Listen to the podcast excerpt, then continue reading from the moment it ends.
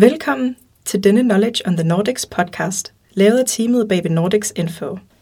Nordics Info er en hjemmeside baseret på Aarhus Universitet, som formidler forskning i forskellige aspekter af de nordiske lande, fra samfundsvidenskab til humaniora. Det er en vanskelig opgave at vedligeholde arvesprog og tilknytningen til disse sprog i de nordiske lande.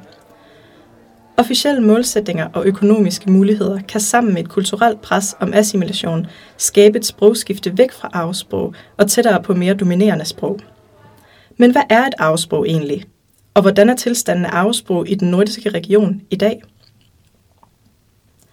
Denne podcast omhandler arvesprog i og fra den nordiske region og er baseret på en artikel på Nordics Info af to forskere, Elisabeth Petersen og Eva Sipola fra Helsingfors Universitet. Du kan også lytte til denne podcast på engelsk. Denne podcast er oplæst af mig, Karoline Fugt Hansen, den 15. november 2022 og produceret af Nicola Whitcomb. Arvesprog er ikke dominerende sprog, ofte med lav anseelse, og personer, som benytter et arvesprog, taler også det dominerende sprog i det land, hvor de bor. Arvesprog associeres ofte med indvandrergrupper, selvom de i nogle tilfælde benyttes af grupper, som ikke er nye i de områder, hvor arvesproget bruges. Eksempelvis er spansk et typisk arvesprog, som ankom til den nordiske region med grupper af flygtninge og migranter, som flygtede fra den autoritære latinamerikanske regering i 1970'erne. På den anden side er kvensk et historisk migrationssprog i den nordiske region. Ligeledes kan samiske sprogvarianter ses som arvesprog, hvis folk er begyndt at gøre brug af et andet sprog, som er mere dominerende i det bredere samfund. Et centralt koncept for definitionen af arvesprog er kulturarv, en definition, som hænger sammen med viden og indsigt fra fortiden, såvel som rødderne af et fællesskab. På den anden side er kulturarv også ofte set i forbindelse med sårbarhed og et trusselsbillede, og som noget, der er brug for at blive beskyttet. Vendingen arvesprog kom første gang offentligt frem i navnet på et undervisningsmodul i Kanada i 1970'erne i en diskussion om undervisning af børn, som talte minoritetssprog. Målet var at fremme en følelse af selvværd og en større forståelse for kulturelle baggrunden. I den nordiske region bruges forskellige betegnelser for arvesprog. Eksempelvis brugte uddannelsessystemet i Finland et udtryk, som kan oversættes til hjemmesprog, side om side med det nyere udtryk arvesprog. På dansk bruges arvesprog, og mindretalssprog er også udbredt. Disse eksempler viser, hvordan arvesprogsstudier er nært forbundet med minoritetssprog og oprindelige sprog. Betegnelsen er defineret ud fra konteksten af brugen, hvilket understreger den sociale forankring af sprogbruget generelt. Arvesprog er et godt eksempel på multikulturalisme i et samfund, og det fremhæver globale aspekter af lingvistiske hverdagsinteraktioner.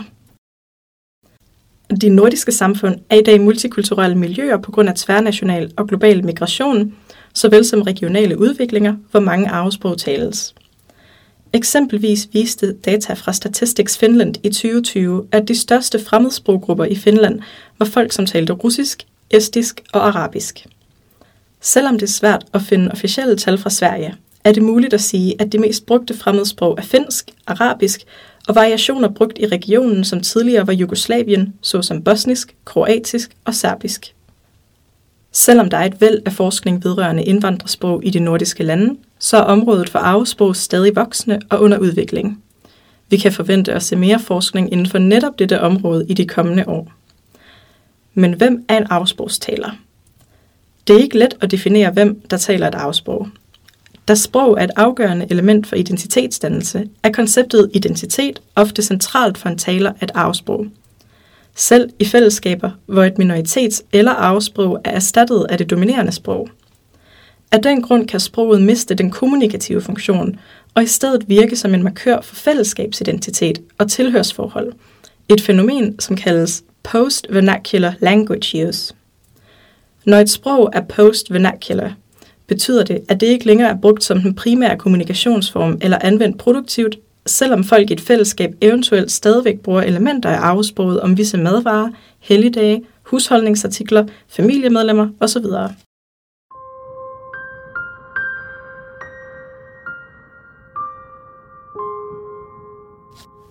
Officielle målsætninger og økonomiske muligheder – sammen med et kulturelt pres om assimilation, skaber en usynlig ideologisk hånd, som ofte guider sprogbrugerne hen imod et sprogskift.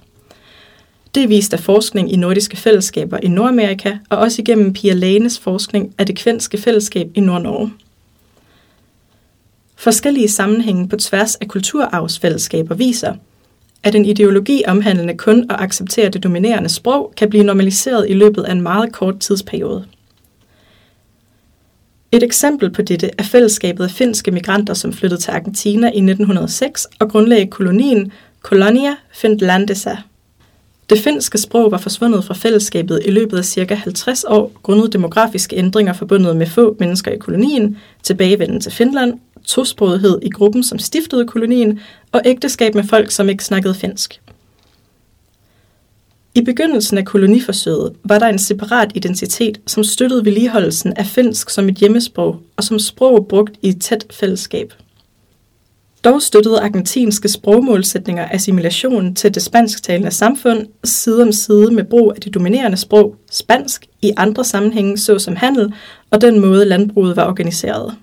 Eksempelvis skulle migranter give spanske navne til deres børn i officielle dokumenter og registre, og på skolerne blev der snakket spansk. Disse udviklinger førte til et næsten komplet tab af finsk i 1970'erne, kombineret med det lave antal af finlændere og den deri manglende kontakt med folk, som snakkede finsk. I dag kan man finde enkelte individer, som er fællesskabsmedlemmer og har et vist kendskab til finsk, men det originale fællesskab er opløst. På den anden side kan ideologier, som omhandler identitet og fædreland, muligvis hjælpe med at vedligeholde arvesprog og visse traditioner. Som vist ved mange post fællesskaber i Nordamerika, forbliver disse aspekter ofte i en eller anden form, selv hvis sproget i sig selv forsvinder. Fremtiden vil vise, om kulturarvsfællesskaber i den nordiske region er i stand til at vedligeholde arvesprog, eller om deres sprog opnår en funktion som primær symbolsk identitetsbetydning. I San Pete County, Utah i USA, er et post fællesskab blevet identificeret. Fællesskabet bestod primært af danske migranter fra 1850 til 1920. I en artikel fra 2018 nævnte Karoline Kyl og Elisabeth Peterson, at der ikke længere var nogen spor på produktiv brug af dansk eller et andet skandinavisk sprog, som var lært i hjemmet. Det er dog ikke ens betydende med, at det danske sprog var fuldstændig forsvundet fra fællesskabet. Sproget lever videre eksempelvis i form af madtraditioner, inklusive navnet på retter såsom æbleskiver, navne på bedsteforældre og samtalerutiner, hvor ja bruges i stedet for yes. I en senere undersøgelse fra 2018 kunne Peterson koble det dansk-skandinaviske kafferitual sammen med vedligeholdelsen af dansk identitet. Det er en særlig interessant kontekst i Utah, fordi den dominerende religion, Jesu Kristi Kirke af sidste dages hellige, anbefaler, at medlemmer af kirken ikke drikker kaffe. I dette tilfælde i Utah blev det at drikke kaffe en mulighed for at oprette en forbindelse til dansk kulturarv, en handling, som for nogen bruges til at forbinde dem med dansk identitet i et område, hvor det danske sprog ikke længere er tilgængeligt som en forbindelse til deres fortid.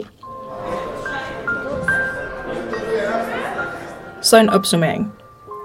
Et hurtigt overblik over arvesprog i og fra de nordiske regioner viser, at arvesprog ofte bliver underlagt de eller det dominerende sprog, men kan blive bevaret af grunde, som hænger sammen med kultur og identitet.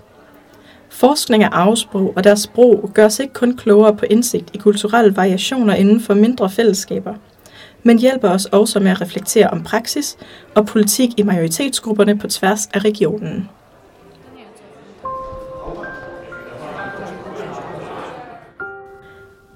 Du har lyttet til en podcast om Knowledge on the Nordics, produceret af teamet bag ved forskningsformidlingen på hjemmesiden Nordics Info. Artiklen er skrevet af Elisabeth Peterson og Eva Seppola, som begge er fra Helsingfors Universitet. Du kan finde deres biografier på Nordics Info, og podcasten er også tilgængelig på engelsk. Hvis du har lyst til at vide mere om sprog og de nordiske lande, så kan du se temasiderne på Nordics Info. Vi har også 50 andre podcasts med indhold fra forskere, du kan lytte til. Tak til Reimagining Norden in an Evolving World og vores sponsorer, Nordforsk.